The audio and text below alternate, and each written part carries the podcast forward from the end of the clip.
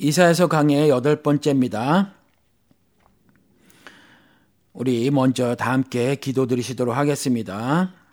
기도하시겠습니다. 좋으신 주님, 주님의 사랑과 은혜에 감사와 찬송을 드립니다. 죄로 인해 두려움에 숨어 살다가 이제 죄를 용서받고 허물을 벗었습니다. 허물을 벗은 것으로 복되다 하시니 주님께 감사와 찬송을 드립니다. 주님, 오늘 주님의 지혜로 어제를 돌아봅니다. 주님을 모르고 살아 천하 만국의 모든 유혹에 빠져 살았음을 깨닫습니다. 모든 탐욕이 다 발동되어서 세상의 영광들을 얻으려 인생을 소진했음을 깨닫습니다. 그것들을 얻으려고 거짓으로 인생을 살았음을 깨닫습니다. 이제 허물을 벗어 마음에 거짓이 없다 하시니 주님의 구원하심에 감사와 찬송을 드립니다. 좋으신 주님, 주님의 말씀을 듣기를 소원합니다. 오늘도 하늘 평화의 말씀을 전하여 주시옵소서.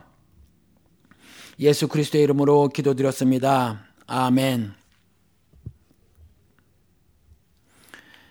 여러분, 하늘의 영광, 땅의 평화라는 말씀을 들어보셨죠? 많이 들어보셨을 겁니다. 이게 말이에요. 매년 성탄절날 교회에서 선포되는 말씀입니다. 이 말씀이요. 누가복음 2장 14절에 기록이 되어 있죠. 이렇게 기록을 하고 있습니다. 더없이 높은 곳에서는 하나님께 영광이요 땅에서는 주님께서 좋아하시는 사람들에게 평화로다. 더없이 높은 곳에서는 하나님께 영광이요 이 말을요 하늘의 영광 이렇게 줄여서 말을 했고요. 그 다음에 땅에서는 주님께서 좋아하시는 사람들에게 평화로다 이 말을 땅의 평화 이렇게 줄여서 말을 하고 있죠. 그런데 하늘의 영광이란 말은 그래도 괜찮습니다. 괜찮죠. 그런데 땅의 평화라는 말은 기록된 말씀과 조금 다릅니다. 다시 읽어드려 볼게요. 땅에서는 주님께서 좋아하시는 사람들에게 평화로다. 그러니까 땅 모두가 평화를 누리는 건 아니에요. 땅은 그냥 무생물이니까 땅이 사실은 평화를 누리는 게 아니죠. 땅의 사람들이, 땅에 거주하고 있는 사람들이 평화를 누린다라는 말인데 그냥 땅의 평화 그러면 땅에 거주하는 모든 사람들이 평화를 누릴 것이다라는 말이잖아요. 그렇게 어, 해석이 가능하지 않습니까? 그런데 하느님께서는 그렇게 말씀하고 계시지 않더라라는 거죠. 어떻게 말씀하고 계시죠? 땅에서는 주님께서 좋아하시는 사람들에게 평화로다. 어느 번역을 보면 영어 번역이요. 주님께서 기뻐하시는 혹은 주님께서 즐거워하시는 사람들에게 평화로다. 이렇게 번역을 하고 있습니다. 그러니까 하나님께서 우리 좋으신 주님께서 좋아하시는 건 딱 한 가지밖에 없어요. 하늘 거죠. 그것만 가지고 어 즐거움을 누리시고요. 그것만 가지고 기뻐하시더라라는 거거든요. 하늘 것만 좋아하시는 거예요. 그러니까 주님께서 좋아하시는 사람은 어떤 사람들이냐 하면 하늘 것을 가지고 기쁨을 누리고 즐거움을 누리고 어, 하늘 것을 좋아하는 그 사람들이란 말이에요. 그러니까 주님께서 아니 평화를 누리는 사람들이 어떤 사람들이냐 하면 그 하늘 것을 가지고 기쁨을 누리고 즐거움을 누리고 말이에요. 그 하늘 것을 가지고 어 하늘 것을 좋아하는 그 사람들, 그 사람들이 평화를 누릴 것이로다. 이렇게 말씀을 하고 계신단 말이에요. 조금 다르죠? 그러니까 하늘의 영광, 땅의 평화, 이렇게 말씀을 우리가 선포할 때는 이와 같은 누가복음 2장 14절의 말씀을 잘 이해하고 어, 그 말씀을 선포해야 합니다. 제가 요한복음 3장, 3장 16절 말씀을 그래서 어, 가끔 가끔 전해 드렸잖아요.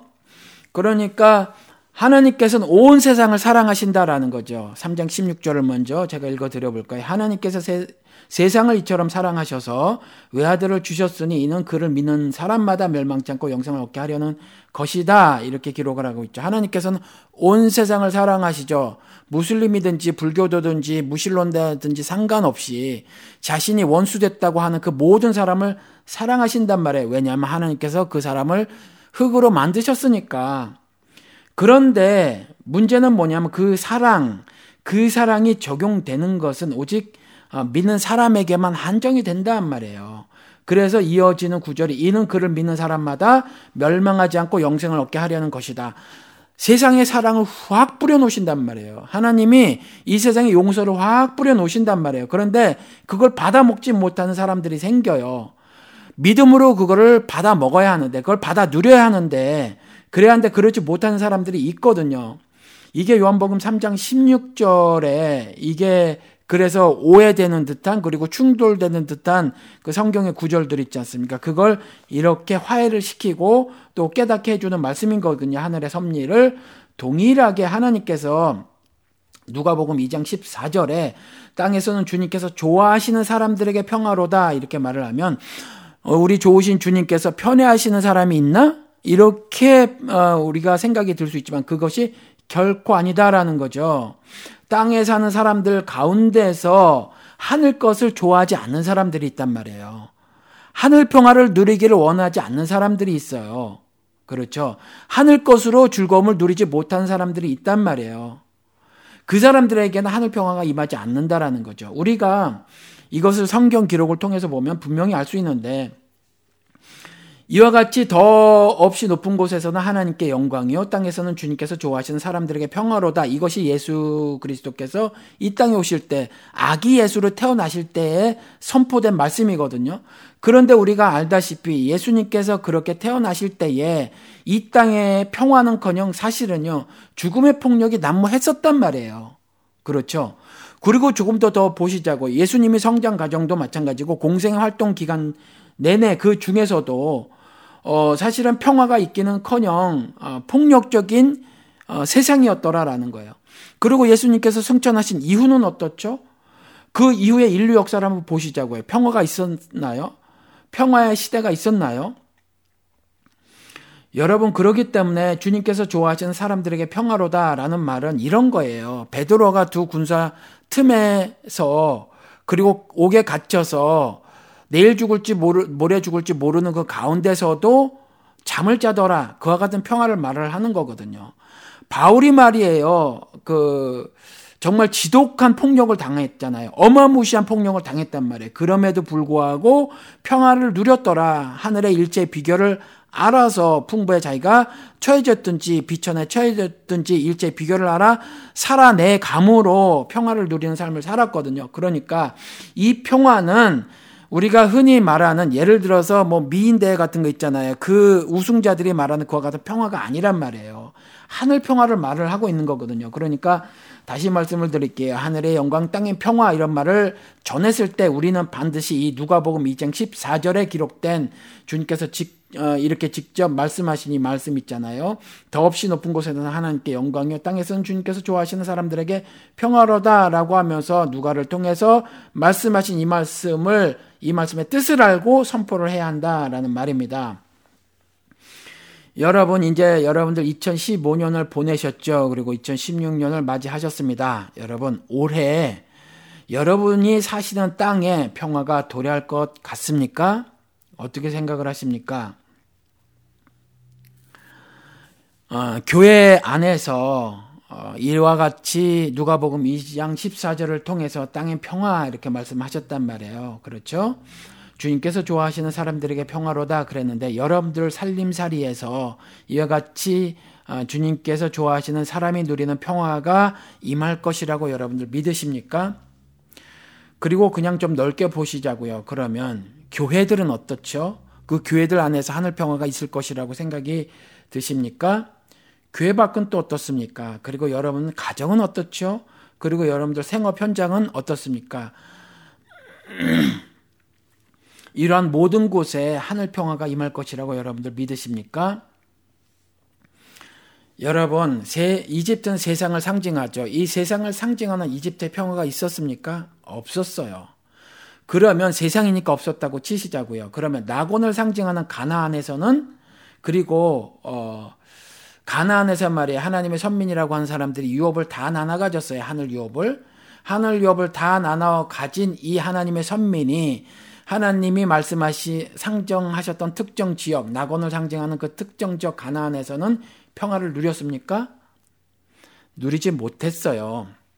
낙원은 말씀드린 것처럼 그냥 어느 한 특정 지역입니다. 아니 가나안은요. 그래서 그냥 여전히 땅이에요. 하나님께서 가나안이라는 지역을 특정하시고 그 곳에서 자신의 계명대로 율법대로 규례대로 살기를 원하셨죠.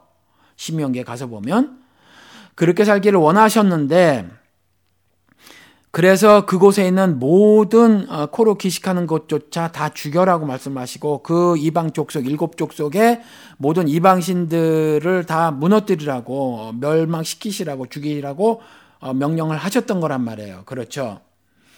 어, 그런데 여전히 사실은 육신적으로는 그곳은 땅이어서 그곳은 평화를 누리지 못하고 그곳에서 하나님의 명령과 법도와 규례대로 살아라 그와 같은 삶이 하늘나라의 삶이다라고 말씀을 하셨던 거예요. 그래서 장차 도래할 그리스도 나라는 그와 같은 세계가 될 것이다라고 어, 말씀을 하신 것이고 그래서 그 가나안 땅에서 그와 같은 삶을 맛보며 살아라라고 하시 하시면서 그 땅으로 들이신 거거든요. 그런데 인간이 실패했죠. 인간이 실패해서 그곳에서 역시 평화를 누리지 못했습니다. 그러니까 우리가 한 가지 알 수 있는 게 뭐예요? 평화는 세상에 결코 되려하지 않는다는 거죠. 세상은 성경에서 땅과 동의어입니다. 세상은 죄인들이 만든 세계를 세상이라고 하죠. 그것을 또 다른 말로 땅이라고 또 말을 하기도 합니다. 하늘과 반대되는 의미로. 그러니까 죄로 인해서 손상이 되고 상처를 입은 인간은요, 결코 스스로 평화를 만들어내지 못해요. 평화의 땅을 만들어낼 수 없다는 거죠. 구축할 수 없다는 거예요. 28장에서 35장은 계속되는 심판 기사 하나님의 언약에 관한 기사거든요. 사실은 27장까지 어, 기사, 도 마찬가지긴 하죠. 그렇죠. 계속해서 하나님께서 어, 심판하시겠다고 하는 그 어, 말씀들이 기록이 되어져 있다는 거죠. 왜 그래요? 인간들이 자의적으로 하늘의 평화를 깨기 때문에 그렇죠. 하나님을 반역하고 하나님께서 자신의 기뻐하심으로 기뻐하심 을 가지고 하나님이 자신이 자신이 기쁘신 뜻을 가지고 세상에 그 평화를 어, 정착시키길 원하시는 거거든요. 새 하늘의 평화를 누리는 사람들을 어, 누리는 사람들을 만드시길 원하시는 거거든요. 그런데 그 일을 방해하는 거예요. 그렇죠. 그것이 구원인 거거든요. 그 평화가 안식이고 쉼이잖아요. 그것이 구원인 거거든요. 그걸 방해하는 거예요. 그 평화를 깬단 말이에요. 그러니까 그 평화를 깨는 세력들에게 그것이 이방 나라 족속이든 어, 예의 없는 것들이죠. 그렇죠. 무례한 자들. 이방 나라 족속이든 아니면 말씀을 받았다고 하는 그 이스라엘 사람이든 상관이 없이 그 평화를 깨는 그 사람들. 그 사람들은 반드시 심판하겠다라고 말씀을 하고 계시는 거란 말이에요. 그럼에도 불구하고 그리스도께서 재림하기 이전까지는 계속해서 하나님께서 구원하시기를 원하시니까 구원 사역을 계속 진행해 나가시는 거니까 하나님이 그 언약 말씀도 계속 해 주시더라. 새 하늘 새 땅에 관한 것, 새 예루살렘에 관한 것, 그리스도의 나라에 관한 언약을 계속 해 주시더라라는 거잖아요. 그렇죠? 인간들은 말이에요. 그런데 평화가 평화를 아 평화가 깨진 상태가 사실은 굉장히 위험한 것을 알고 있기 때문에 어, 자기들 나름대로의 평화를 구축하려고 어, 가끔 가끔 노력을 하기도 한단 말이에요. 그래서 자신들이 어떤 조약을 맺거나 하는 등의 노력을 기울이죠. 그것을 통해서 평화를 구축하려고 하지만 사실은요, 그 조약을, 그 죄인인 인간들이, 어, 체결한 조약들을 보면 사실은 평화를 담지 않았어요. 왜요? 불평등한 내용들을 담고 있기 때문에. 그리고 그것조차도 사실은 스스로 깨더라라는 거예요. 그래서 평화를 유지하지 않아요. 그것이 인간이더라라는 거죠. 어, 그리고 또 내면의 평화를 누리고자 애를 쓰죠, 인간들이. 내면의 평화를 누리고자 애를 쓰지만 상황의 인식을 지배당할 수밖에 없는 존재이니까 인간은. 그렇죠. 존재이니까 결코 그 평화를 성취하지 못하더라라는 거예요. 이것을 성경은 이렇게 말을 해놓고 있죠. 인간은 나약한 존재다라고 말을 하고 있는 거예요. 연약한 존재다. 그래서 로마서 5장 말씀에 가서 보면 하나님께서 사랑을 확증하시고자 예수 그리스도를 이 땅에 파송하셨는데 무슨 어, 무엇을 보시고 파송하셨, 파송하셨냐 하면 어, 사람들이 연약할 때에 자신께서 하나님께서 자신의 사랑을 확증하시고자 그리스도를 독생자 외아들을 이 땅에 보내셨다 그랬거든요. 사람이 연약할 때에 이 연약하다는 말이 뭐예요? 상황의 인식이 지배당한다라는 말이거든요. 그러니까 죄에 노출되면 죄에 빠지더라. 로마서 7장에 바울이 그렇게 행동을 하잖아요. 사람은 그것밖에 안 되는 존재더라라는 거거든요. 그러니까 내면의 평화를 누리고자 애를 쓰지만 그래서 돌을 닦지만 결코 인간은 스스로 평화를 누릴 수가 없는 존재라는 거죠. 자꾸 죄가 발동이 되지는 거거든요. 그게 인간이라는 거거든요. 상황의 인식을, 인식을 지배 당할 수밖에 없는 존재여서. 왜요? 연약하니까 인간은 그 평화를 결코 성취하지 못한다라는 거죠.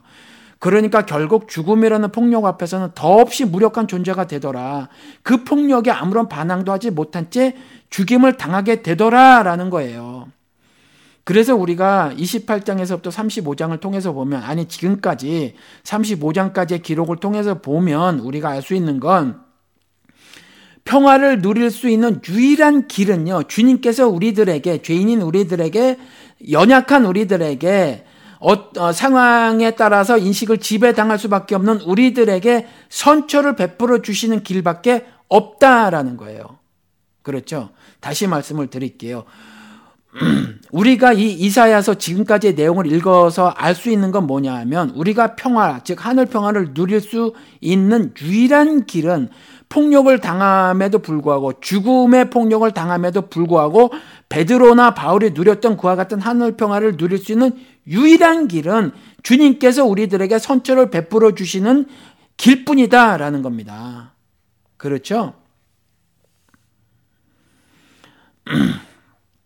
여러분, 평화가 깨지는 이유가요. 조금 전에 말씀드린 것처럼 불평등하기 때문에 그렇습니다.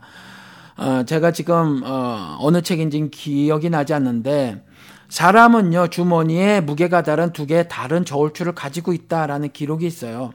그러니까 어, 세상은요 저울을 가지고 있다라는 거죠. 물론 하나님도 저울을 가지고 계세요.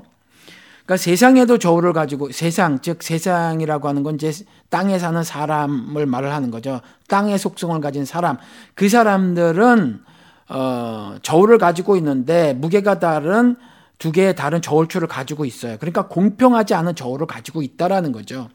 그렇죠. 어, 그런데 하나님도 여전히 저울을 가지고 계신데 하나님의 저울부터 한번 살펴볼까요? 욥기 31장 6절에 가서 보면 이렇게 기록을 하고 있습니다. 하나님께서 나를 공평한 저울에 달아보시고 그가 나의 온전함을 아시기를 바라노라.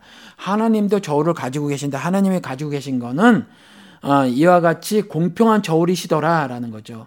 하나님께서 공평한 저울에 나를 달아보시는 거예요. 그러니까 나를 달아본다고 하는 건 내 몸무게를 재보시는 게 아니겠죠. 나의 삶을 그 저울 접시에 올려놔 보시는 거예요. 그리고 달아보시는 거죠. 그걸 가지고 내가 과연 의로운 삶을 살았는가, 내가 온전한 삶을 살았는가, 거룩한 삶을 살았는가, 이게 모두 같은 말이죠. 같은 뜻이, 뜻의 말이죠. 동의어예요. 그러니까 온전하게, 완전하게 살았는가, 완전하다라는 말과 거룩하다라는 말, 그렇죠. 그리고 의롭다라는 말이 다 동의어란 말이에요. 그러니까 그걸 달아보시고 의로운가 안 의로운가를 판 어, 판정하신다, 판결하시는 거거든요. 그래서 욥이 그걸 바라는 거예요. 자신이 스스로 하나님의 어, 저울에 그 저울 접시에 올려져서 그래서 하나님으로부터 어, 재판관이신 우리 그리스도로부터 무게를 달아봐서 말이에요. 스스로 달아봐서 하나님 주님께서 달아보시길 원하시는 거죠. 그래서 자신이 온전하다라고 하는 그 선언을 듣고 싶은 거예요. 그래야 그리스도 나라 백성이 되는 거잖아요. 최종적으로. 이와 같은 소원을 우리가 가지고 있어야 하잖아요. 그러니까 사실은 나를 공평한 저울에 달아보시고 라고 표현을 하고 있는데 말씀드린 것처럼 내가 아니란 말이에요. 내 삶이라는 거죠. 그렇죠. 나의 삶의 모든 조각들, 편린들을 다 모아서 그 저울 접시에 올려놓고 달아보는 거죠. 그러니까 사실은 그 무엇을 얼만큼이 아니어야 한다는 거죠. 무엇을 어떻게 야라는 거예요. 우리의 행함은요, 얼만큼 많이 했느냐, 이게 중요한 게 아니에요.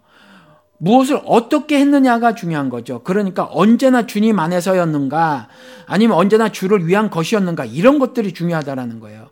그러니까 얼마나 많은 업적을, 어, 많은 업적을 쌓았는가, 얼마나 효용적으로 실용적으로 일을 잘 처리했는가 이런 것들은 주님의 관심사가 아니에요. 그러니까 무엇을 얼만큼이 그 우리의 행함의 기준이 되어서는 안 된다는 거죠. 무엇을 어떻게가 우리 행함의 기준이점이 되어야 하는 거예요.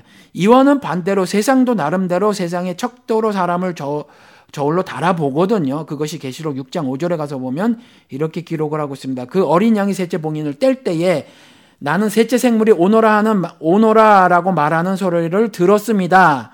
그리고 내가 보니 검은 말 한 마리가 있는데 그 위에 탄 사람은 손에 저울을 들고 있습니다. 이와 같이 계시록 6장에 보면 뭐 여러 가지 색깔을 탄 어, 사람이 등장하는데 이게 다 세상에 있는 여러 가지 어, 어, 여러 가지 다른 어두움들을 말을 하고 있는 거거든요. 그런데 이제 그 어둠이라고 하는 세상, 즉, 그 어둠을 먹고 사는 사람들을 말을 하는 거죠. 짐승의 표를 받은 사람들, 그렇죠. 사람의 수라고 하는 사람의 죄인이라고 하는 그 사람의 법제도 장치에 따라서 살아갔던 사람들, 하나님의 법과 계명대로 사는 것이 아니라 자신의 법과 계명들을 만들어 살아가는 그 사람의 수를 가지고 사람의 수를 어 사람의 수라는 인을 맞은 사람들, 그것이 곧 짐승의 인이잖아요. 그 인을 맞은 사람들이 저울을 가지고 있다라는 거죠. 그러니까 여러 가지 색깔의 말이 있는데 이번에는 검은 말 한 마리가 등장을 하는데 그 검은 말을 탄 사람이 손에 저울을 들고 있더라라는 거죠. 그런데 말씀드린 것처럼 죄인, 즉, 아, 땅의 사람들, 즉, 세상 사람들, 세상이 가지고 있는 저울추는 공평의 추가 아니에요. 무게가 다른 저울, 다른 저울추를 가지고 있다니까요. 공평의 추가 아니어서 불평등하단 말이에요. 불평등을 야기하는 저울추를 가지고 있어요. 그래서 불평등한 어, 세계는 결코 평화가 도래할 수 없다라는 거죠. 세상이 재고 있는 건 뭐죠? 공평의 추가 아니니까 돈을 얼마나 많이 가졌는가, 권력을 얼마나 많이 가졌는가, 명예 등을 얼마나 많이 가지고 있는가, 뭐 이런 것에 따라서 그 평가한단 말이에요. 그런 것 가지고 사람을 저울에 달아보는 거거든요. 넌 얼마나 많은 돈을 가졌냐? 넌 얼마나 많은 권력을, 명예를 가졌느냐? 뭐 이런 거 가지고 심지어는 학벌, 학식 이런 거 가지고 달아보거든요. 결코 하나님은 공평의 추를 가지고 계신데 그런 것 가지고 사람을 결코 달아보지 않으신다라는 거죠. 그러니까 이런 것들 가지고 사람을 저로 달아보면 말씀드린 것처럼 불평등이 야기가 된단 말이에요. 그렇죠. 이와 같은 불평등이 야기가 되는데 죄인은요, 불평등을 원해요, 사실은요. 내가 불평등한 세상에 살고 있어야 내가 만약에 그 돈을 많이 갖지 못한 사람이라든가 힘을 많이 갖지 못하고 명예가 없는 사람들 위에 굴림해서 그들을 부리면서 살 수 있거든요. 그래서 떵떵거리면서 살 수 있거든요. 언젠가 제가 방송에서 말씀을 드린 것 같은데 계층 이동이 가장 안 되는 한국 아, 안 되는 사회가 OECD 국가 중에서 1위가 한국이랍니다. 그런데 계층 이동을 어, 가장 간절히 바라는 어, 나라 국민이 또 1위가 한국이라는 거예요. 그 증거가 뭐냐 하면 사교육비 지출이 어, 그 증거 중에 하나라고 말을 하더라고요. 그런데 계층 이동을 간절히 바란다고 하는 것은 내가 상부로의 진입을 꿈꾸는 거거든요. 상층으로의 진입을 꿈꾸는데 하층 계급이 그대로 있어줘야 내가 상층으로 진입을 했을 때 상층으로 진입한 사람으로서의 누릴 걸 다 누리는 거란 말이에요. 그러니까 이와 같은 속셈은 뭐냐 하면 불평등을 원한다라는 거거든요. 불평등을 원한다라는 거예요. 그와 같이 세상 사람들은 땅의 사람들은 즉 죄인은 불평등을 원해요. 사실은 그러니까 어찌 보면 평화를 원하는 것이 아니란 말이에요. 죄인은 결코 평화를 원하지 않는다라고 우리가 말할 수도 있더라라는 거예요. 그러니까 죄인들은 평화를 원하는 것이 아니라 평화를 깨기를 원하는 거죠. 그러니까 세상이 이 모양 이 꼴이더라. 인간들이 구축한 세상이 이 모양 이 꼴이더라라는 거죠. 그러니까 교회에서조차 거짓 종교자들은 어떻게 말을 하고 있죠? 이 불평등의 속내를 다 꿰뚫고 있잖아요. 그렇죠.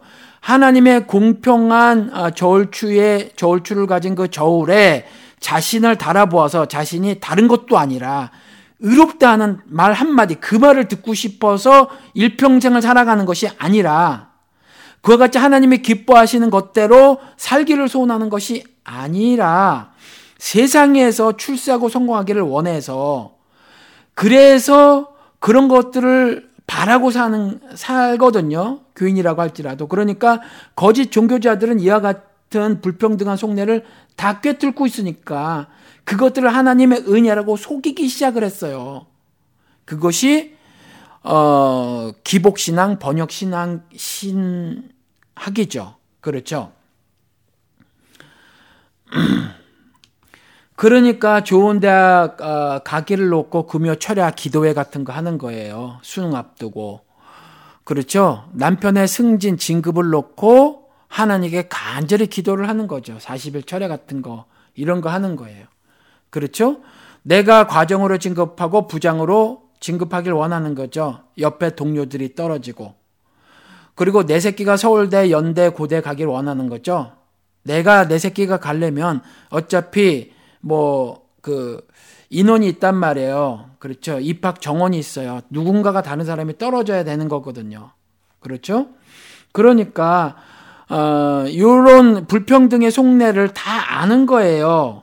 다 아니까 이것이 은혜다. 좋은 대학교 가는 것이 은혜다. 이렇게 거짓말을 하는 거거든요. 그것이 하나님의 은혜라고 말을 하는 거죠. 그러면 서울대학교 가는 사람이 몇 명이나 돼요? 연고대 가는 사람이 몇 명이나 됩니까? 서울에 거, 서울에 있는 대학교에 가는 사람이 전체 수험생이 몇 명이나 되냔 말이에요. 그리고 대기업에 들어간 사람이 몇 명이며 대기업, 대기업에서 어, 승승장구해서 막 승진한 사람은 몇 명이나 되냔 말이에요. 나머지들은 안 되는 거거든요. 이와 같은 불평등을 하나님의 은혜라고 하는데 아멘해요. 왜요? 왜 아멘하게 되죠? 내가 불평등을 원하니까. 그렇죠. 나는 어, 아직까지 어, 욥이 고백한 것대로 내가 하나님의 저울에 저울 접시에 올려줘서 내가 어, 어, 내가 달아줘서 말이에요. 하나님께서 하시고자 하는 그 딱 한마디 말씀 내가 의롭노라 내가 의롭노라 하는 것을 원하는 대신에 세상이 어, 준다고 하는 그 모든 세상 만국의 천한 만국의 영광을 얻으려고 하는 어, 그와 같은 간사한 간악한 마음 때문이라는 거거든요. 이건 불평등이에요. 이 불평등을 내가 가지고 있는 한, 어, 내 삶은 평화가 결코 도래하지 않죠. 결코 도래하지 않습니다. 용사가 돼서 살 수는 있어요. 용사가 여러분들 되면 될수록 어, 하나님으로부터 더 멀어지는 거죠. 그렇죠? 여러분들이 훌륭한 사냥꾼이 되면 될수록 하나님으로부터 더 멀어지는 거죠. 세상 말이에요, 세상. 어, 땅, 그렇죠. 이 땅은요, 정치적, 법적, 경제적, 성적, 불평등의 세계가 바로 세상이라는 거예요. 이것 말고도 더 많은 어떤 불평등이 있겠죠. 그런데 대개 이렇게 제가 그냥 대개 네 개로 말씀을 드려본 거예요. 정치적 불평등, 법적, 경제적, 성적 불평등.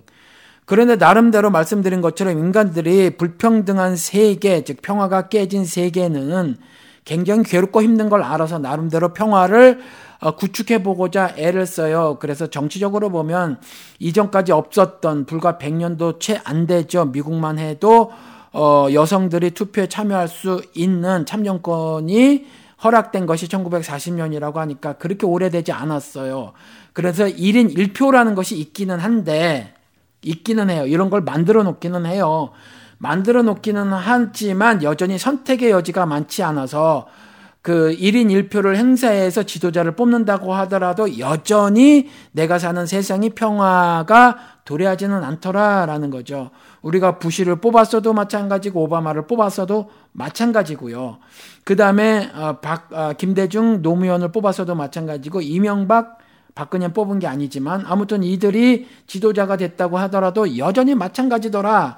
그런데 1인 1표가 그래도 평화를 구축해 보고자 하는 인간들의 시도니까 이것을 싫어한단 말이에요. 힘 있는 자들이. 용사들이, 훌륭한 사냥꾼들이 이를 싫어하니까 뭐를 하죠? 여론 조작을 해요. 그리고 투개표 조작을 하더라. 세상에 많은 독재 국가들이 이런 일을 벌이고 있잖아요. 그리고 유엔을 보시자고요. 아예 평등하지 않아요. 힘센 다섯 나라가 좌지우지하고 있잖아요. 그 다음에 비상임 이사국이라고 하는 열다섯 나라가 그 다음에 힘을 발휘하고 있고. 그렇죠. 법적으로도 우리가 흔히 그런 말을 해요. 유전무죄, 무전유죄. 이게 미국도 동일하거든요. 그리고 동일한 노동을 하고도 다른 임금을 받고 다른 복지 혜택을 받게 되더라라는 거예요. 어, 경제적으로도 경제적으로 보면 1인 1표가 결코 아니죠. 그렇죠. 회사에서 이사회 하면 1인 1표입니까? 그렇지 않잖아요. 주식 많이 갖고 있는 사람이 입김이 세단 말이에요. 그리고 또 이 자본주의 체제 안에서는 그 예를 들어서 건물이라도 몇 채 갖고 있으면 놀고 먹어도 떵떵거리고 살지만 그렇지 않고 가난한 사람들은요 대물림 해가면서 할아버지가 자식 아들에게 아들이 또 어, 할아버지가 아, 아버지에게 또 아버지가 아들에게 가난을 대물림하면서 쇠가 빠지게 어, 노동을 하면서 살아야 되는데 여전히 고통스러운 가난에 처해질 수밖에 없더라라는 거거든요. 어, 그렇죠. 불평등하단 말이에요. 성적으로도 이와 같이 발전시켜 놓은 세상에서도 남성과 여성의 어, 소득 차이가 있고요. 법적으로 또 기회의 어, 어, 기회가 결코 균등하게 보장되지 않더라라는 거거든요. 이와 같이 남 성적으로도 불평등한 어, 세계더라. 그러니까 이런 세계를 정치적, 법적, 경제적, 성적 불평등의 세계를 세상이라고 하는 거거든요. 성경에 있는 월드라고 하는 거. 그렇죠. 그래서 거룩하다라는 말, 이것이 영어로는 홀리란 말도 되지만 신이라고 하는 가세다 엘로아에 붙여서 어 그 가들리라고 하거든요. 근데 이 가들리의 반대말이 뭐냐면 월들리예요. 세속적이다, 세상적이다라는 말이거든요. 그러니까 이와 같이 세상의 성경적 터미널러지는 이와 같이 어 그 정치적, 법적, 경제적, 성적 그 밖에 다른 모든 사람이 사는 그 분야에서 그 영역에서 불평등한 세계 그 세계를 세상이라고 하고 그것을 다른 말로 또 땅이라고도 표현을 하고 있더라라는 거죠. 그렇죠? 교회는 어떻습니까? 교회도 여전히 무법지대가 됐죠. 정확하게는 무법지대라기보다는 법으로 하나님의 공의를 무너뜨리, 무너뜨려서 더 이상 하나님의 그 공의, 즉 정의가 나타나지 않는 지대가 되어 버렸단 말이에요. 그렇죠. 그런데 여러분, 28장에서 35장을 통해서, 어, 알 수 있는 건 제가 다시 한번 말씀을 드리는데, 우리가 평화를 누리는 유일한 길은 우리 좋으신 주님께서 우리에게 선처를 베풀어 주시는 길밖에는 없다라는 겁니다. 32장 1절을 가서 보도록 하겠습니다. 여러분 32장 1절 여러분들도 어, 책을 펴시고 어, 여러분들 어, 보시기 바랍니다. 32장 1절 장차 한 왕이 나와서 공의로 통치하고 통치자들의 공평으로 공평으로 다스릴 것이다. 이 방법밖에 없다는 거예요. 장차 한 왕이 나오신단 말이에요. 그 왕이 무엇 가지고 공의로 그렇죠. 공의로 justice, 공의로 통치하고 통치자들의 공평으로 다스릴 것이다. righteousness, 그렇죠. 하나님의 의와 어, 공의로 통치하실 것이다라는 거거든요. 이걸 갖다가 공의와 공평으로 이렇게 말을 해놓고 계신 거거든요. 이거 뭐, 이 방법밖에는 없어요. 여러분들이 2016년에 하늘 평화를 누리시려면 그 왕의 법대로 살아가시는 방법밖에 없다는 거죠. 그 왕의 통치를 받으시는 길밖에 없어요. 그 왕이 공의와 공평으로 다스릴 때에 여러분들이 그 다스림을 받고 살아가는 방법밖에는 다른 방법은 없다라는 거죠. 그러니까 신자들은 어떤 사람들이냐면 이 왕, 이 32장 1절에 기록되어져 있는 어, 장차 나올 그 왕 있지 않습니까? 근데 그 왕이 이미 나오셨단 말이에요. 그렇죠? 그 신자들은요, 그 왕의 공의의 통치와 공평의 다스림을 받는 사람들을 말을 하는 겁니다. 그게 신자들이에요. 즉 불의한 저울을 가진 검은 말을 탄 자의 저울에 올려지기를 거부하는 사람들이죠. 그렇죠. 그러니까 내가 가진 지식, 내가 가진 명예, 내가 가진 부, 내가 가진 힘, 권력 이런 것들을 가지고 세상 사람들이 나를 바라볼 때에 그것들을 완강히 거부하는 사람들이 신자예요. 그러니까 심지어 예를 들어서 바울처럼 말이에요. 나를 누군가가 근사한 신앙인이다. 하나님의 뭐 능력의 주의 종이다라고 했었을 때 나에게 그런 관심을 보이지 마십시오라고 하면서 죄를 뒤집어 쓰고 말이에요. 여러분들이 바라보아야 할 사람들은 저 좋으신 주님입니다라고 말을 하는 그러한 어, 모습을 가진 사람들 그렇죠.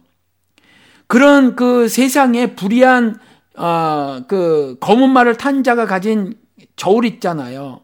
공평치 않은 저울에 올려지기를 완강히 거부하는 사람들이 신자란 말이에요.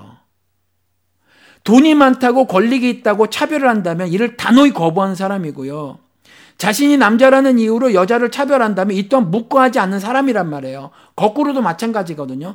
자신이 여자라는 이유로 대표 기도에 어, 불림을 방, 어, 저기 대표 기도에서 제외되면 이를 묵과하지 않는 사람이어야만 한단 말이에요.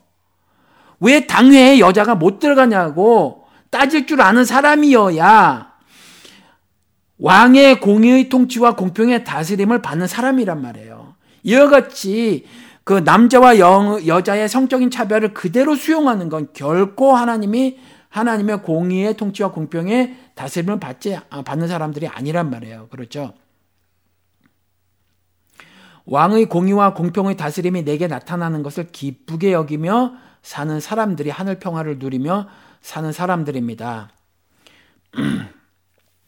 여러분 세상은요. 이사야 선지자를 통해서도 분명히 말씀을 하셨지만 개선할 세계가 아니에요. 멸망시킬 세계입니다. 멸망시킬 세계. 세상은요, 하나님의 분노의 포도주를 마셔야 될 겁니다. 마시게 될 거예요. 제가 요한계시록 어, 몇 절을 찾아서 쭉 읽어 드릴게요. 문학적인 표현입니다. 이방 나라를, 어, 그러니까, 어, 바벨론이 적그리스도고요. 이 바벨론이 적그리스도를 상징하기도 하면서 또 적그리스도의 예, 어, 그 어둠의 권세에 따라 살아가는 그와 같은 이방 나라를 총칭한다고도 이해를 하셔도 괜찮아요. 제가 쭉 읽어드릴게요. 요한계시록 14장 8절 먼저 읽어드리겠습니다. 또 두 번째 다른 천사가 뒤따라서 말하였습니다. 무너졌도다 무너졌도다 큰 도시 바벨론이 무너졌다. 바벨론은 자기 음행으로 빚은 진노의 포도주를 모든 민족에게 마시게 한 도시다. 그러니까요 바벨론은 여기서 이제 적그리스도를 말씀을 어, 그렇게 이해를 할 수 있겠죠. 그렇죠? 근데 바빌론이 무슨 짓을 저질렀어요? 자기의 음행으로 빚은 진노의 포도주를 모든 민족에게 마시게 했더라라는 거예요. 하나님 앞에서 진노의 분노의 형벌을 당하게 죄를 짓게 만들었더라라는 거거든요. 그렇죠? 그런 죄를 지게 만들었다라는 거예요. 그리고 어, 요한계시록 14장 10절에 가서 보면 하나님의 진노의 포도주를 마실 것이다. 그 포도주는 물을 섞어서 묽게 하지 않고 하나님의 진노의 잔에 부어 넣은 것이다. 그러니까 결코 벌이 감해지지 않을 거라는 거죠. 또 그런 자는 거룩한 천사들과 어린 양 앞에서 불과 유황으로 고통을 받을 것이다. 그러니까 진노의 포도주를 마실 것을 불과 유황으로 고통을 받을 것이라는 다른 말로 또 표현을 해놓고 어, 있습니다. 그리고 계시록 19장 15절에 가서 보면 그의 입에서 날카로운 칼이 나오는데 그는 그곳으로 모든 민족을 치실 것입니다. 그는 친히 쇠 지팡이 iron rod이라고 되어져 있습니다. 시편 2편에 가서 보면 쇠막대기 혹은 철장 이렇게 번역을 하고 있습니다. 여기선 어, 쇠 지팡이라고 말을 해놓고 있는데 그는 친히 쇠 지팡이를 가지고 모든 민족을 다스리실 것이요 전, 심판하신다는 말이죠. 전능하신 하나님의 맹렬하신 진노의 포도주 틀을 밟으실 것입니다. 그러니까 iron rod 즉 쇠지팡이 철장 쇠막대기를 가지고 모든 족속을 다스릴 것이다 심판하실 것이다 이 말씀을 다른 말로 맹렬하신 진노의 포도주 틀을 밟을 것이다 밟으실 것이다 라고 또 다른 문학적인 표현을 하고 계시다라는 거죠. 요한계시록 16 10장 19절 가서 보면 그리고 큰 도시가 세 조각이 나고 민족들의 도시들도 무너졌습니다. 하나님께서 그 큰 도시 바빌론을 기억하셔서 결코 잊지 않으세요. 하나님은 그 죄악을 결코 묻고 가시지 않는단 말이에요. 덮어두지 않으세요. 자그마한 죄 하나까지라도 덮어 두지 않으시니까 여러분들이 말해 반드시 죄를 지으셨으면 회개를 하셔야 돼요.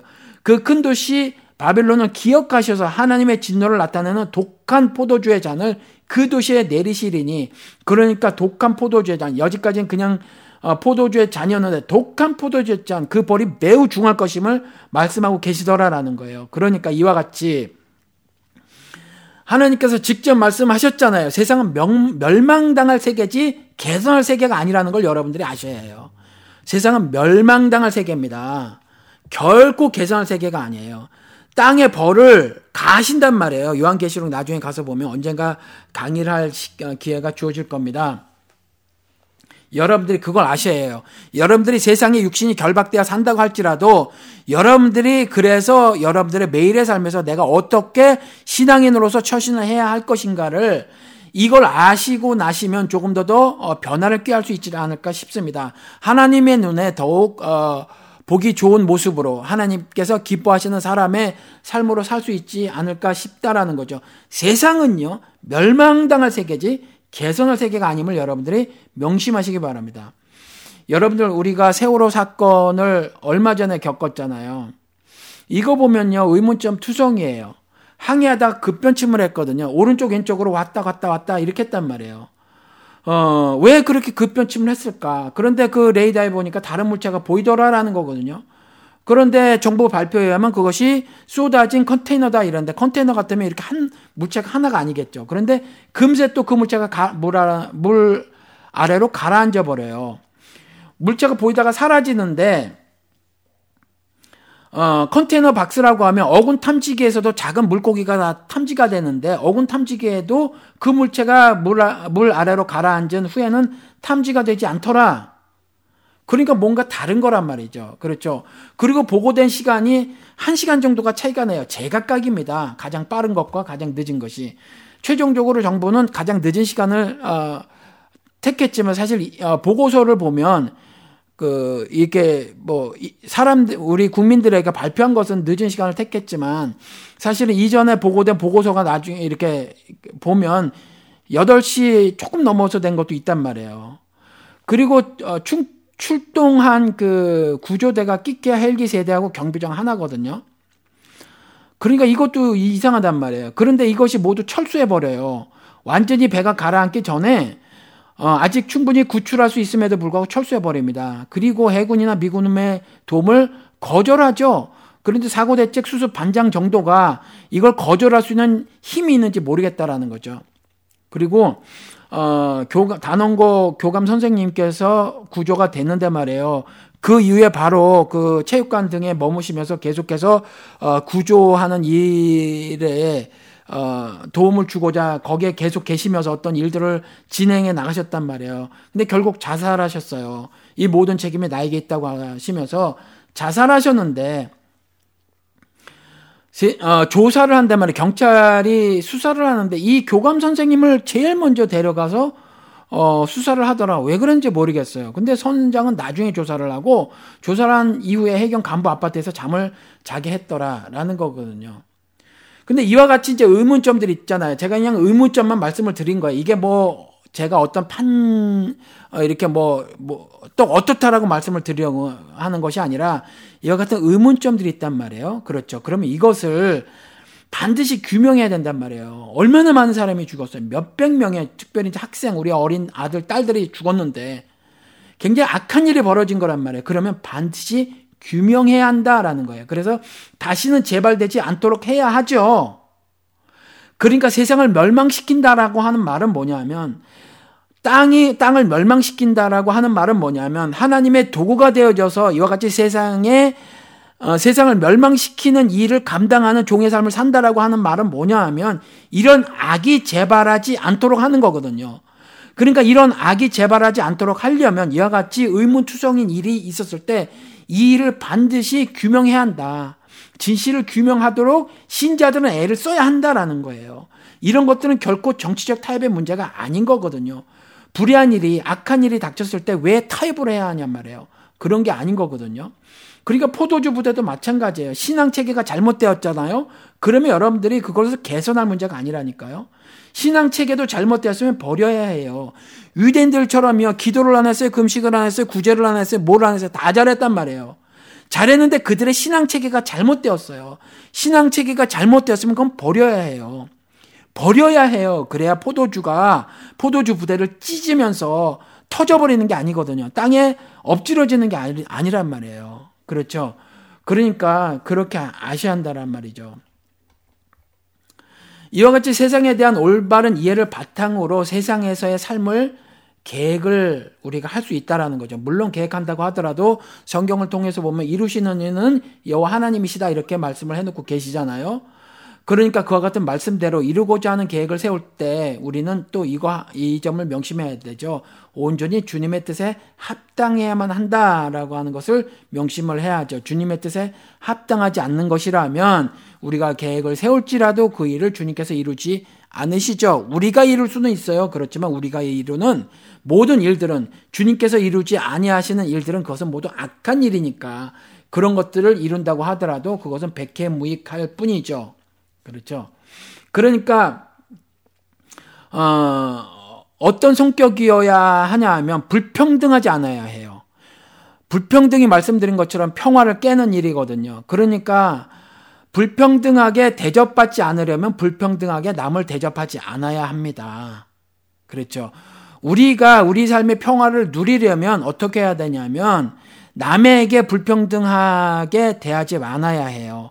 남편은 아내에게, 아내는 남편에게, 남, 부모는 자식에게, 자식은 부모에게, 그리고 우리 이웃들에게, 교회에서 우리 형제들에게 불평등하게 대하지 않아야 해요. 내 자신이 불평등하게 대접받지 않으려면 내가 불평등하게 대접받지 않고 어, 그래서 내가 평화를 누리고 살으려면 남에게도 그래야 한다라는 거죠. 그것이 누가복음 6장 32절 1절에 이렇게 기록을 하고 있습니다. 너희는 남에게 대접을 받고자 하는 대로 남을 대접하여라. 그렇죠.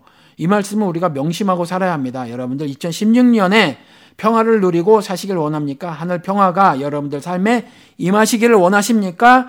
바울과 같이 세상으로부터 모진 폭력을 받더라도 폭력을 당하더라도 그리고 베드로처럼 내일 당장 죽 어, 이끌려 나가서 끌려 나가서 죽임을 당하게 될 처지에 놓여 있더라도 여러분들이 어, 태평하게 잠을 잘 수 있는 안식 평화를 누리길 원하십니까? 그러면 여러분들 어, 그런 평화를 누리시길 원하면 여러분들의 삶이 그 어떤 세력으로부터도 불평등을 당하지 않아야 하거든요. 그러려면 여러분들이 어, 남에게 대접을 받고자 하는 대로 남을 대접하여라 하신 말씀대로 남을 불평등하게 대접을 하면 안 됩니다. 그런데 이 말씀을요, 마태복음 17장 12절에서는 한 말씀 더 붙여놓고 있어요. 이렇게 해놓고 있습니다.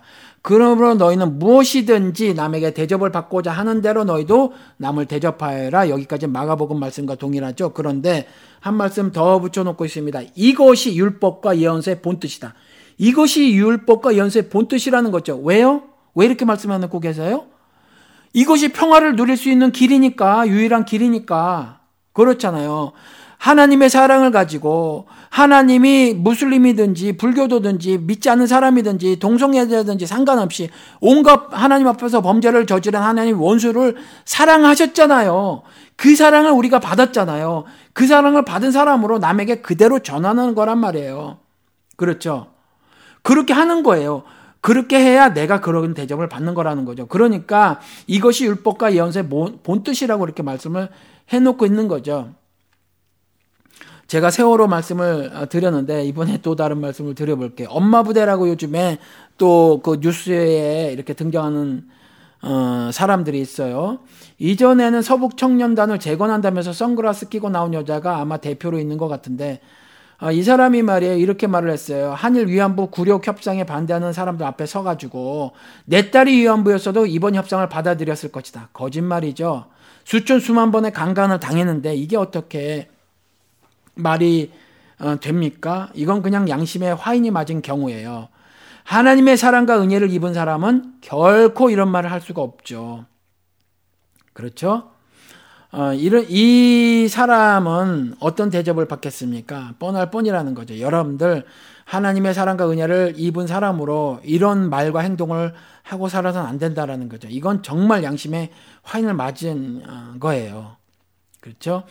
그런데 요즘에 또 다시, 또 다르게 주목을 받는 분이 계시더라고요. 누구냐 하니까 오뚜기 식품의 오노 씨인데 이분이, 어, 비정규직 직원을 다 정규직으로 이렇게 해주셨다라고 하더라고요. 그리고 심지어 그, 저기, 마켓에서 시시코너에서 일하는 사람들까지 다 정규직으로 해주셨대요. 어, 미국에서도 이 시시콘에 일하는 사람들은 거의 다가 아마, 아마 제 생각에는 다일 것 같아요. 비정규직이거든요. 정규직을 이런 일로 잘 안 써요. 왜냐하면 시시코너는 늘상 1년 내내 있는 것이 아니거든요. 그리고 자꾸 자꾸 바뀌고. 그렇죠. 어, 그러, 그런데 이 오뚜기 식품의 오너라는 분이 다 정규직으로 해주셨다라는 거죠. 이분 눈에는, 어, 물론 사람을 어, 그러니까 자신의 회사에, 오뚜기 식품이라는 회사에 일하는 사람이기는 하지만, 어, 이 사람들이 누려야 할 기본적인 것들을 지금 현재 대한민국 사회에서 생각하고 있는 것보다 훨씬 더, 어, 차원 높은 것으로 어떤 그, 한 차원 승화된 것으로 인식을 하고 있는 것 같아요. 그러니까 사람의 살림살이를 보셨겠죠. 사람을 먼저 보셨겠죠. 일이나 월급이나 효용, 실용 이런 걸 보시지 않았겠죠. 사람이라면 적어도 이 정도는 어, 누려야 된다라고 생각을 하신 거겠죠. 그래서 시시코너에서 일하는 사람들까지라도 다 정규직으로 만들어 주시지 않았는가 싶습니다. 그리고 자신이 번 돈 300 몇십억을 사회 환원을 하셨더라고요. 나눔을 실천하신 경우입니다. 이와 같이 말이에요. 어, 사람이 달라요. 그렇죠? 제가 그래서 어, 그 라면 세 팩을 샀는데 다 오뚜기 걸 샀어요. 그 네 개나 다섯 개씩 들어있는 패키지가 있던데 세 개를 샀어요. 종류 다른 거 근데 맛있더라고요 다. 그러니까 여러분들도 이와 같은 회사의 상품을 이왕이면 더 사주셨으면 좋겠습니다. 여러분들이 대접받기 원하세요? 이와 같이 어, 남들을 대접하시면서 사시는 올 한 해가 되시길 바랍니다. 그리고 말해 하나님을 신앙하는 사람들, 즉 주님께서 선처를 베푸르셔야 내 삶에서 불평등이 제거가 된다. 즉 내가 평화를 누릴 수 있다. 아무리 세상에 그 어마무시한 폭력을 당한다고 할지라도 그리고 그 폭력이 어, 죽음의 폭력이라고 할지라도 베드로가 누리는 하늘 평화를 누리는 삶을 살기를 원하신다면 더 나가서 적극적인 평등을 실천해야만 합니다. 로마서 12장 13절에 성도들이 쓸 것을 공급하고 손님 대접하기를 힘쓰십시오. 이렇게 기록을 하고 있죠. 그러니까 모든 하나님을 신앙하는 사람들은요. 그래서 내 삶의 평화를 누리고자 하는 사람들은 더 적극적으로 성도들이 쓸 것을 공급하는 삶을 살아야 한다라는 거죠.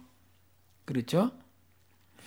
우리 작은 자 교회에서 지금 우리가 세워진 지가 얼마 안 되고 교제를 나눈 지가 얼마 안 돼서 그렇지만 어, 사정을 말하지 않겠지만 우리 작은 자 교회의 형제 자매 가운데서도 사정이 굉장히 어려운 분들이 계실지 모른다라는 거죠. 나중에 알게 되면 말이에요.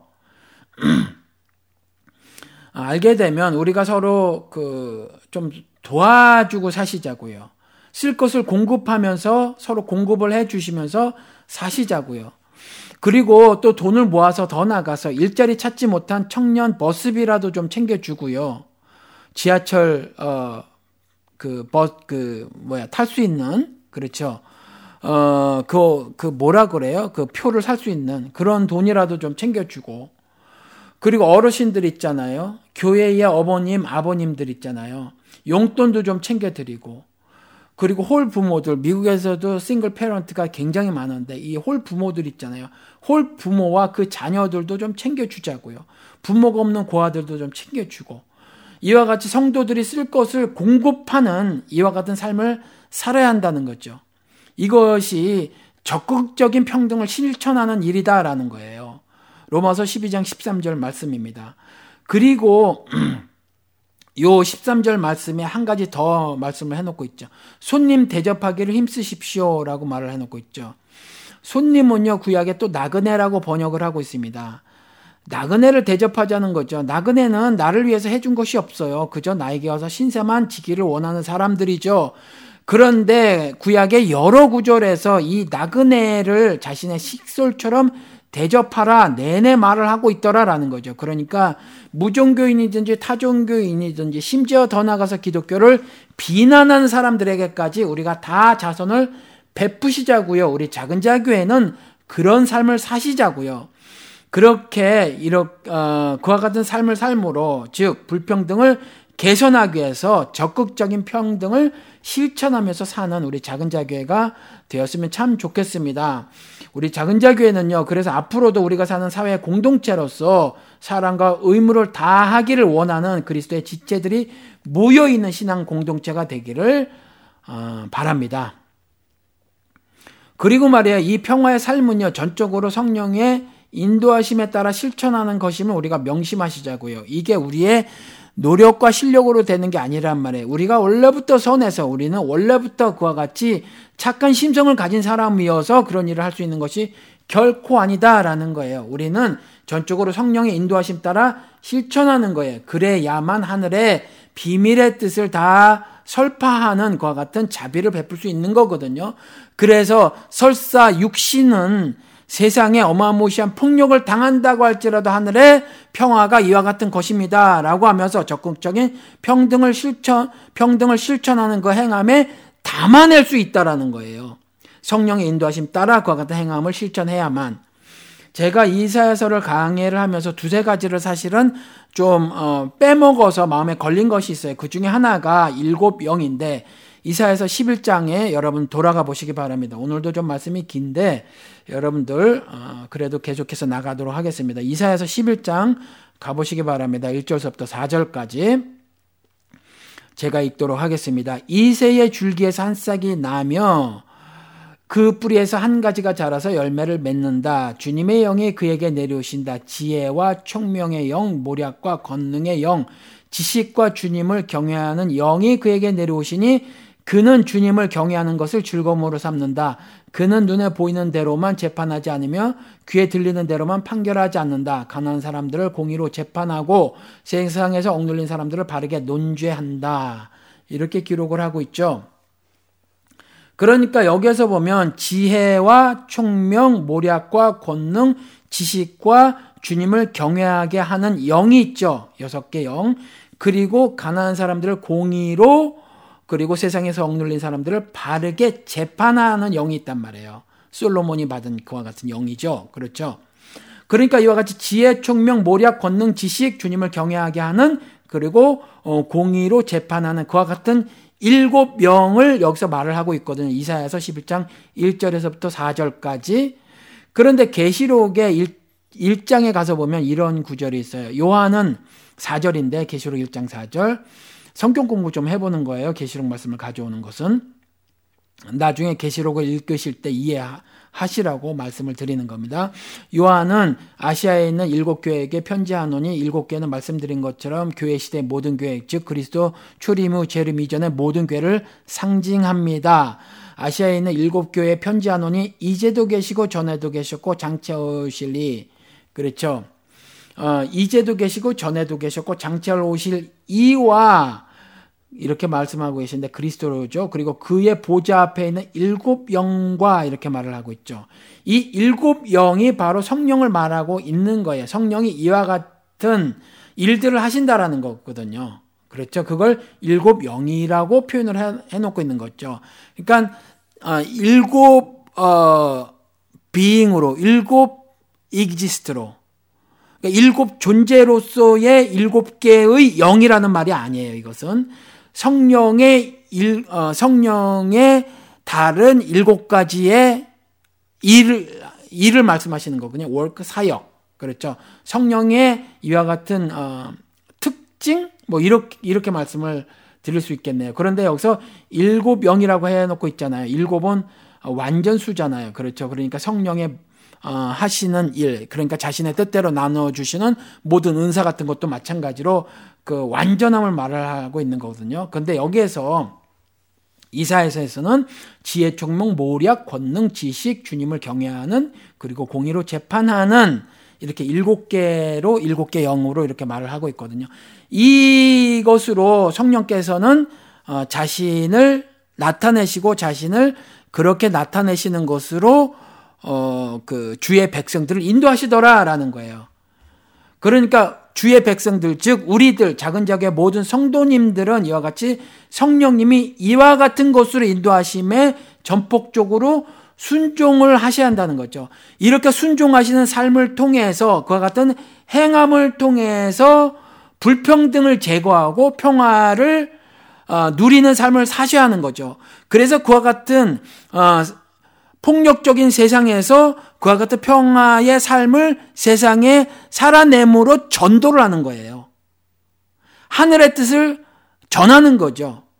그렇죠. 이렇지 않으면 그 하늘의 뜻이 세상에 알려지질 방도가 없어요. 그러니까 여러분들이 직접 어, 하늘의 섭리를 아셔야 하고 십자가의 도를 구원의 능력의 도를 여러분들이 깨달으셔야 하고 성령의 인도하심이 어떤 것인가 어떤 종류의 것인가를 여러분들이 아시고 그것을 실천하셔야 그것을 삶으로 살아내셔야 그래야 하늘 평화를 전달할 수 있는 거죠. 하늘의 평화의 복음을 전할 수 있는 거죠.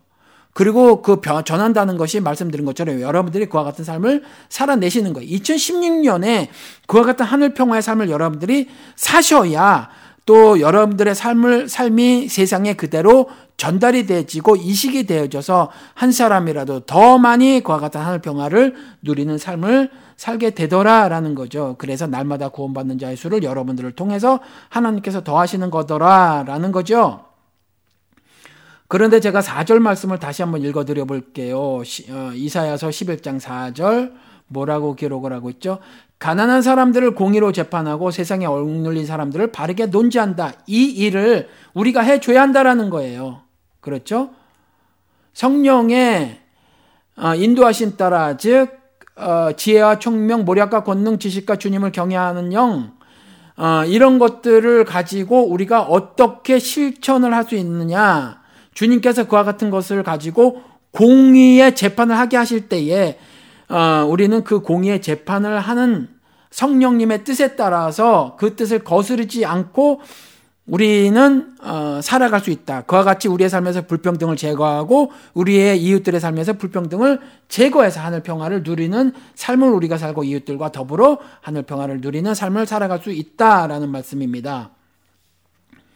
우리가 그러니까 반드시 공의로 재판을 해야 하죠. 불의를 보고 그냥 덮어두면 안 되고요. 악을 보고 우리가 왜곡하거나 침묵하면 안 된다라는 거죠. 억눌린 사람들을 바르게 우리가 판단을 해서 다시는 이와 같은 일이 세상에서 벌어지지 않아야 함을 세상에 분명히 빛이 돼서 소금이 돼서 알려야 할 의무가 우리에게 있고 그 같은 삶을 삶으로 우리가 하늘 기쁨을 누리고 평화를 누리며 살 수 있더라라는 겁니다. 일곱 영 가운데서 사실은 지혜의 영만 가지고 있어도 지혜의 영, 어, 영만 어, 있어도 주님의 뜻을 거스르지는 않을 수 있어요, 여러분. 고린도전서 2장 6절에서부터 10절까지 가서 보면 여러분들 고린도전서 한번 펴보시기 바랍니다. 고린도전서 2장 6절에서 10절까지입니다. 제가 먼저 6절에서 어, 8절까지를 읽어드리도록 하겠습니다. 여러분 함께 읽으시도록 하겠습니다. 그러나 우리는 성숙한 사람들 가운데서 지혜를 말합니다. 그런데 이 지혜는 세상에 이 세상의 지혜나 멸망하여 버릴 자들인 이 세상 통치자들의 지혜가 아닙니다. 우리는 비밀로 감추어져 있는 하나님의 지혜를 말합니다. 그것은 하나님께서 우리를 영광스럽게 하시려고 영세전에 미리 정하신 지혜입니다. 이 세상 통치자들 가운데는 이 지혜를 아는 사람이 하나도 없습니다. 그들이 알았더라면 영광의 주님을 십자가에 못 박지 않았을 것입니다. 그렇죠. 우리가 그 지혜만 알았더라도 성령, 지혜의 영인 성령 하나님께서 인도하시는 대로 우리가 살기만 하였더라도 즉, 내주하시는 성령 하나님께서 인도하심 따라 우리가 복종만 하였더라도 주님을 십자가에 못 박지 않는다니까요. 절대로 세상에는요, 그와 같은 지혜가 없어요. 세상 통치자들에게는 그와 같은 지혜가 없습니다. 성령 하나님께서 지혜의 영을 빌어 우리에게 말씀하신 것은 뭐냐 하면, 비밀로 감추어진 하늘 지혜를 우리들로 하여금 깨닫게 해주시는 거거든요. 그래서 주님을 십자가에 우리가 못 박지 않고 온전히 하늘의 깊으신 뜻에 따라서 우리 마음에 주신 소원, 소원을 이루어 나가면서 사는 거거든요. 그것이 신자의 매일의 삶이거든요. 모든 삶의 영역에서 나타나고 나타나는 구체적인 삶의 모습인 거거든요. 그렇죠.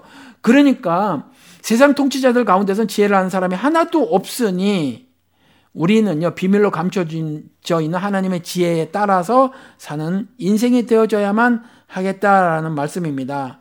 그리고 이와 같이, 아, 9절, 10절 읽어 드릴게요. 그러나 성경에 기록한 바 눈으로 보지 못하고 귀로 듣지 못하는 것들 사람의 마음에 떠오르지 아니하는 것들을 하느님께서는 자기를 사랑하는 사람들에게 마련해 주셨다 한 것과 같습니다. 마태복음 13장에 천국의 비밀을 알 자가 있고 아는 것이 허락된 자가 있고 허락되지 않은 자가 있다. 라고 말씀을 하고 계시잖아요. 자기를 사랑하는 사람들에게 마련해 주셨다.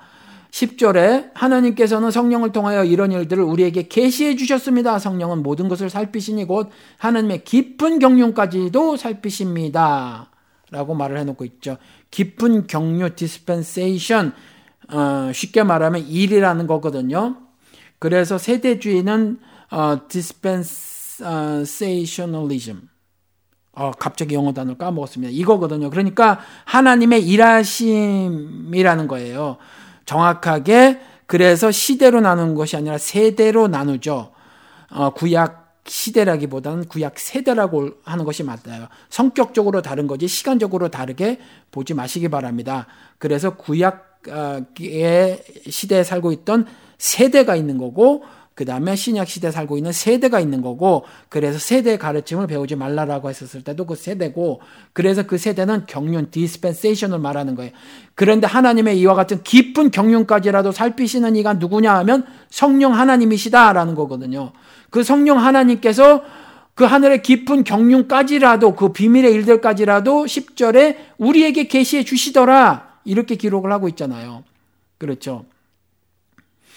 그런데 이 고린도전서의 2장 어, 9절에 눈으로 보지 못하고 귀로 듣지 못한 못한 것들 사람의 마음에 떠오르지 못한 떠오르지 아니한 것들을 이사야서 64장 6절에 가서 보면 이런 일은 예로부터 아무도 들어본 적이 없습니다. 아무도 귀로 듣거나 눈으로 본 적이 없습니다를 인용을 하는 거예요.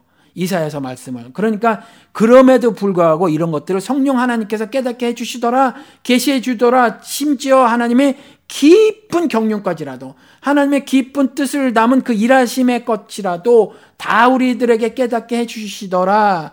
라고 말씀하고 계시니 우리는 어떻게 해야 하냐면 성령 하나님의 인도하심 따라 그 일을 해 나가야 한다. 그렇게 행함을 해야 한다. 그렇게 실천하며 살아야 한다라는 거죠. 그저 우리의 뜻대로 하면 유대인들처럼 그냥 우리의 어떤 그 정결 규례를 만들어서 살면 하나님께서 아 예수 그리스도께서 말씀하신 대로 그저 조상들의 유전을 따라 사는 것에 불과해서 하나님을 반역하는 것이 되더라라는 거죠. 왜요? 그것은 그냥 육신적인 깨끗함만을 유지시켜 주는 것이므로 결코 이 세상에서 죽음의 어, 폭력, 즉 불의한 일들, 악한 일들을 일들로부터 해방을 주는 하늘 평화를 누리는 일하고는 아무 관계가 없다라는 거죠. 그렇죠.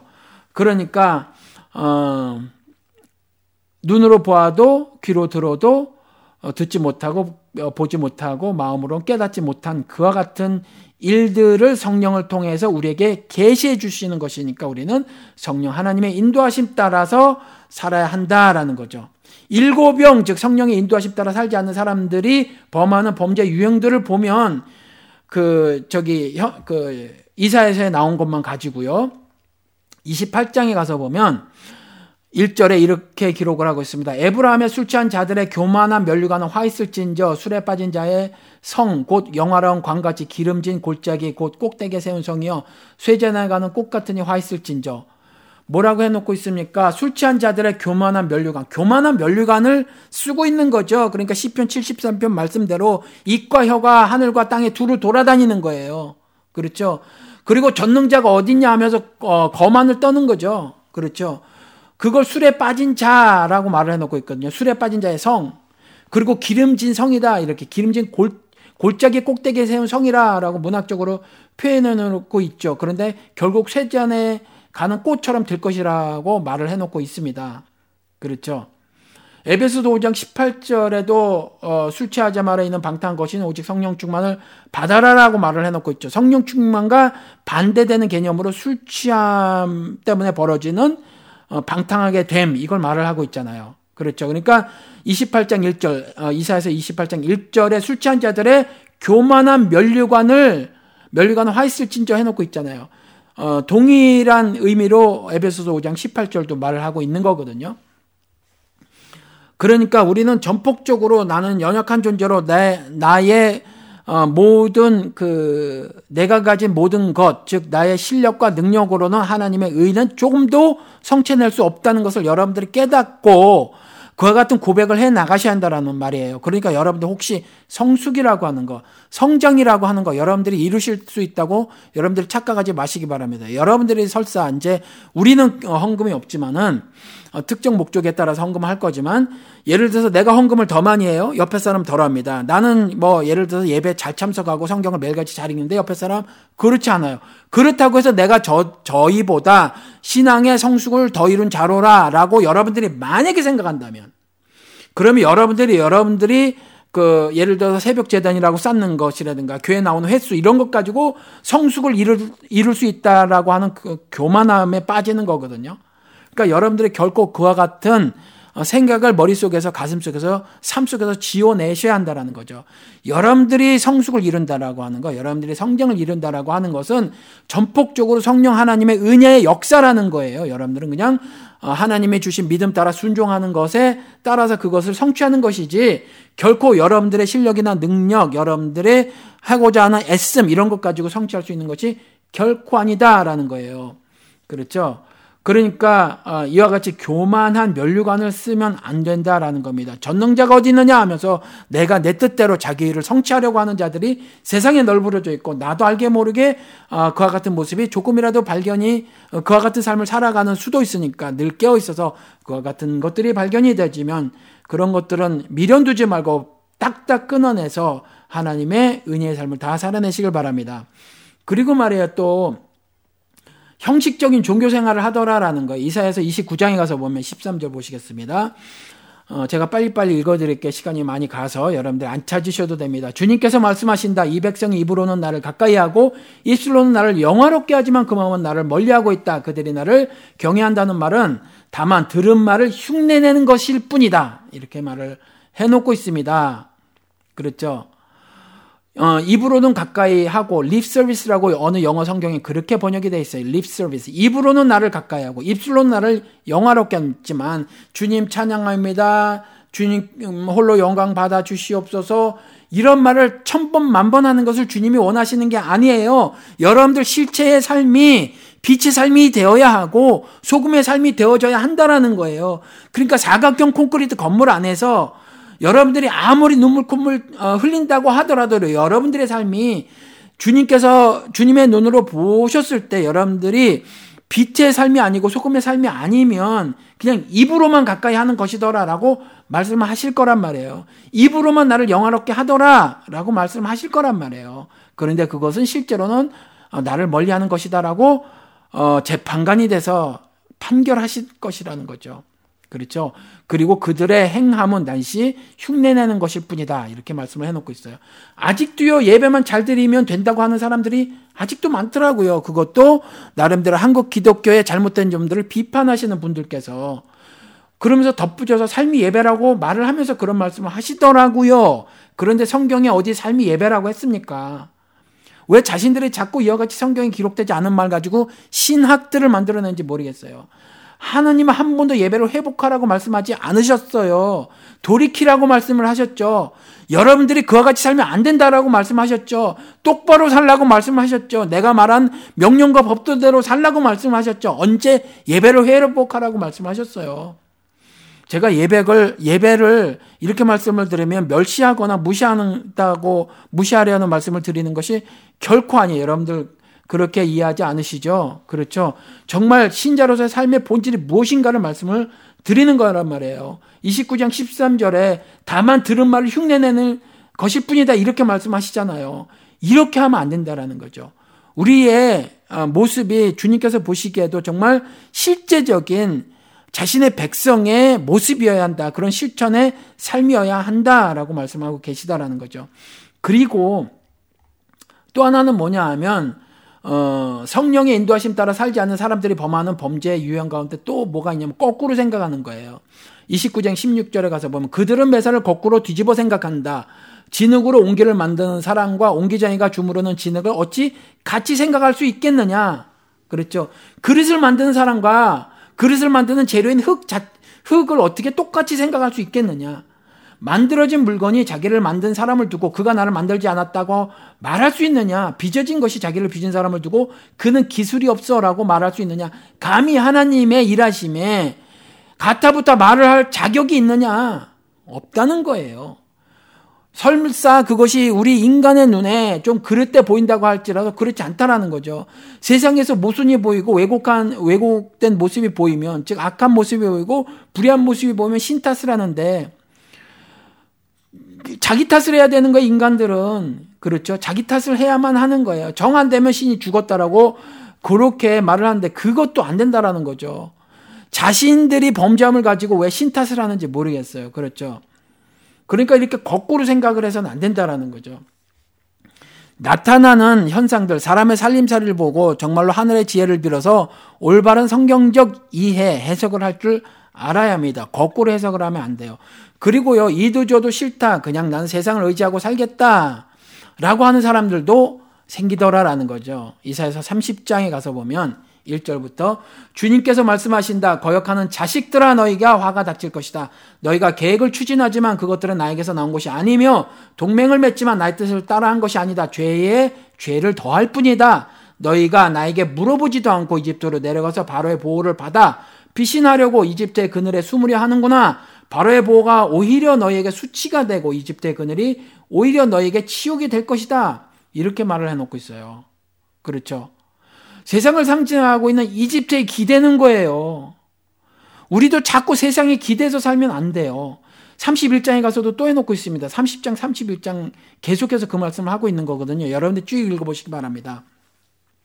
1절만 읽어드릴게요. 31장은 도움을 청하러 이집트에 내려가는 자들에게 재앙이 닥칠 것이다. 그들은 군마를 의지하고 많은 병거를 믿고 기마병의 막강한 힘을 믿으면서 이스라엘의 거룩하신 분은 바라보지도 않고 주님께 구하지도 않는다. 3절 이집트 사람은 사람일 뿐이요 하나님이 아니며 그들의 군마 땅 고깃덩일 뿐이요 영이 아니다. 이걸 왜 모르죠? 이걸 모르고 살면 안 되잖아요. 이집트 사람은 권세를 가졌다고 하지 하더라도 사람일 뿐이라는 거죠. 그렇죠. 우리는 우리의 육신만 좌지우지할 뿐이에요. 그렇죠. 그런데 분명히 말씀하고 계시잖아요. 우리의 육신뿐만이 아니라 영까지도 좌지우지하는 분을 의지하라잖아요. 하나님께서. 그렇잖아요. 그런데 사람일 뿐인 이집트 사람에게 도움을 청하러 내려가면 안 돼요. 왜요? 재앙이 닥칠 거라잖아요. 하나님께서 나를 의지하지 않고 세상을 이와 같이 의지하는 모든 자들에게 재앙이 닥칠 것이다. 이렇게 말씀을 하고 계시더라는 거죠. 모자라고 부족해서 하나님께 믿음을 보이지 못할 이유가 하나도 없습니다. 모자라고 부족하면 세상의 도움을 바라려고 하지만 이방신에게 가지고 가는 모든 재물까지라도 다 하나님께로부터 온 것임을 우리가 명심하시자고요. 그렇죠. 이걸 명심해야 돼요. 그리고 자꾸 돈에 내 삶을 기대려고 해요. 왜요? 돈에, 돈이 힘을 가졌기 때문에. 그런데 그리스도께서 분명히 말씀하시잖아요. 돈과 하나님은 동시에 못 섬긴다. 돈과 하나님은 동시에 못 섬긴다잖아요. 돈이 가지고 있는 권력을 탐하는 그 순간의 믿음과 은혜는 연기처럼 사라지는 거예요. 우리가 이걸 명심하고 사시자고요.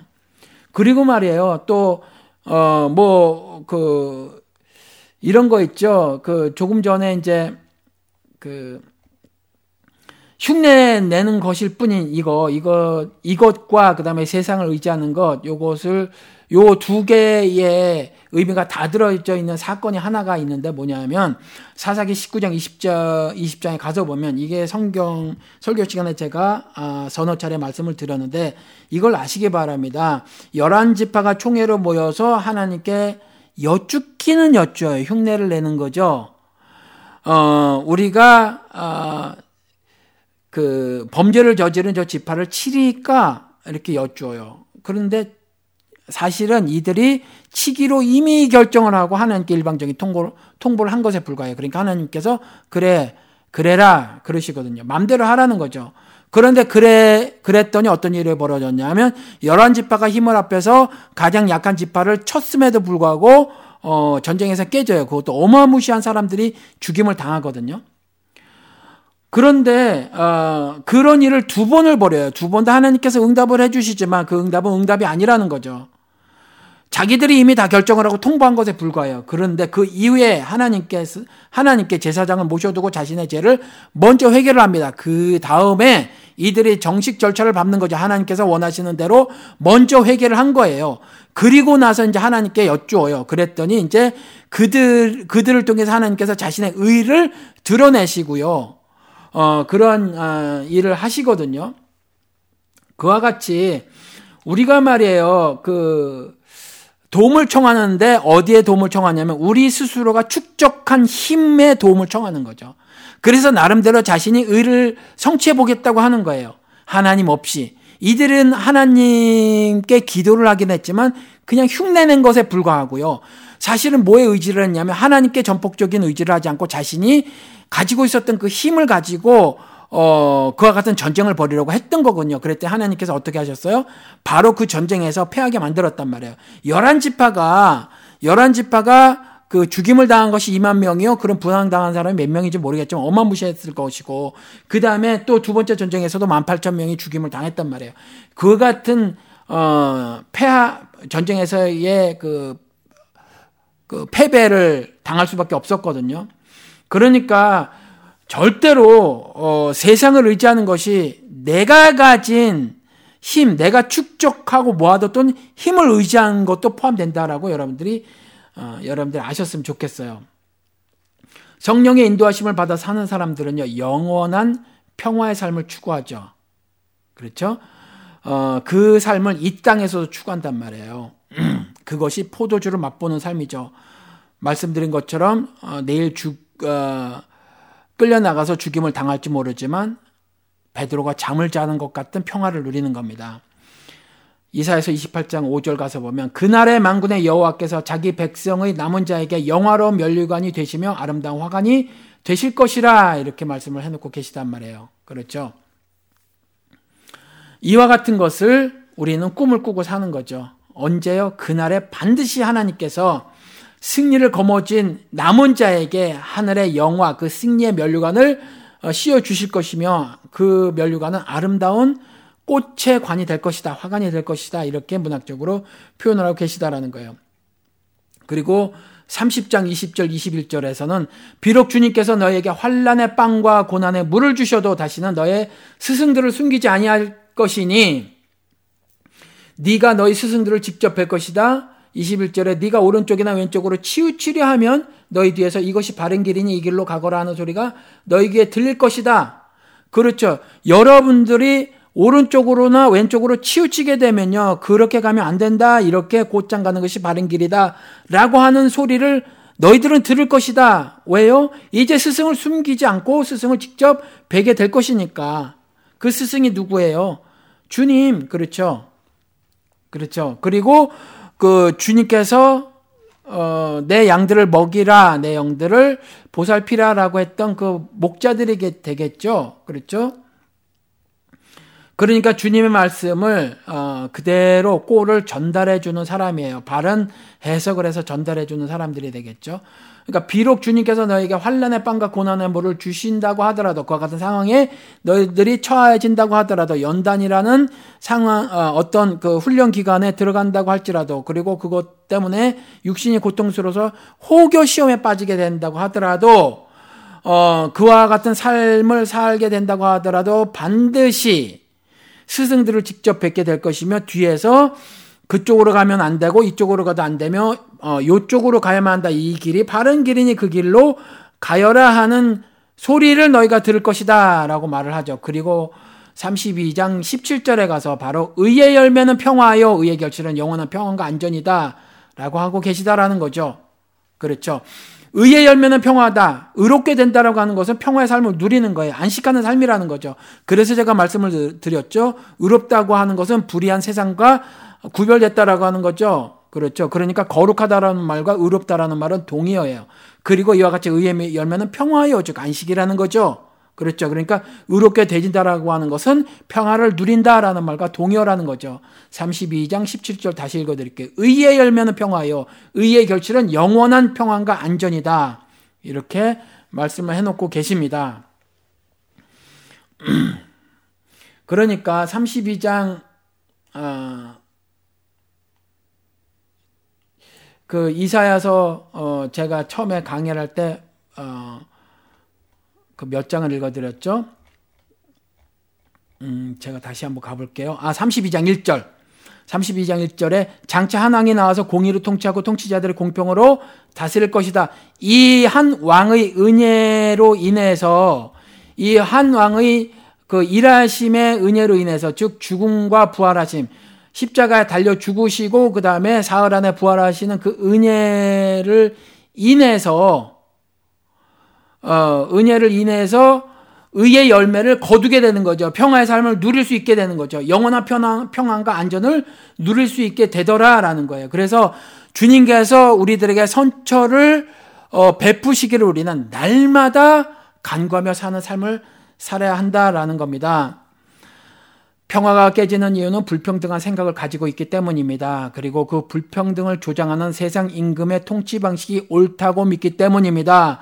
그런데 오늘 살펴보았죠. 살펴본 본 것처럼 세상 임금의 통치 안에는 결코 통치 안에서는 결코 평화를 누릴 수가 없습니다. 그러니까 어, 32장 1절 다시 읽어드릴게요. 한 왕이 나와서 공의를 통치하고 통치자들이 공평으로 다스릴 것이다. 이미 일어난 그리스를 왕으로 모시고요. 그분의 공의의 통치를 받으면서 사십시다. 그리고 그분의 공평의 다스림을 받으며 사십시다. 언제나 공평한 절로 달아서 자신의 백성들이 온전한 삶을 누리게 하시는 왕 대신 그리스도의 통치를 받고 사십시다. 그래서 더욱더 적극적인 평등의 삶을 살고 우리의 삶을 통해 왕 대신 그리스도의 평화의 복음을 전하며 사시는 2016년에 작은 자교의 모든 성도님의 삶이 되시기를 주님의 이름으로 축원을 드립니다. 기도하시겠습니다. 주님 시절이 악합니다. 세상 임금의 날개를 활개를 치며 주님을 조롱합니다. 또한 주님의 백성이라 스스로 일컫는 자들이 저지르는 악행이 극에 달했습니다. 주님의 전에 더러운 재물을 쌓아놓고는 잔치를 벌입니다. 온갖 음란한 짓을 저지르면서 주님의 뜻이라 외칩니다. 이때에 주님은 의지하는 믿음을 주시옵소서. 세상 임금의 악행에 동참하지 않도록 믿음을 주시옵소서. 세상 임금의 통치가 아니라 주님의 통치를 받아 살아 온전하다는 말씀을 듣기를 소원합니다. 주님께서 은혜를 베푸시어 살아도 죽은 것 같이 되게 마시고 죽어도 사는 것이 되게 하여 주시옵소서. 십자가에 내 몸 매달리기를 자원하게 하시고 그리하여 주님께서 합당하다 는 말씀을 듣는 것이 기쁨이 되는 심령이 되게 하여 주시옵소서.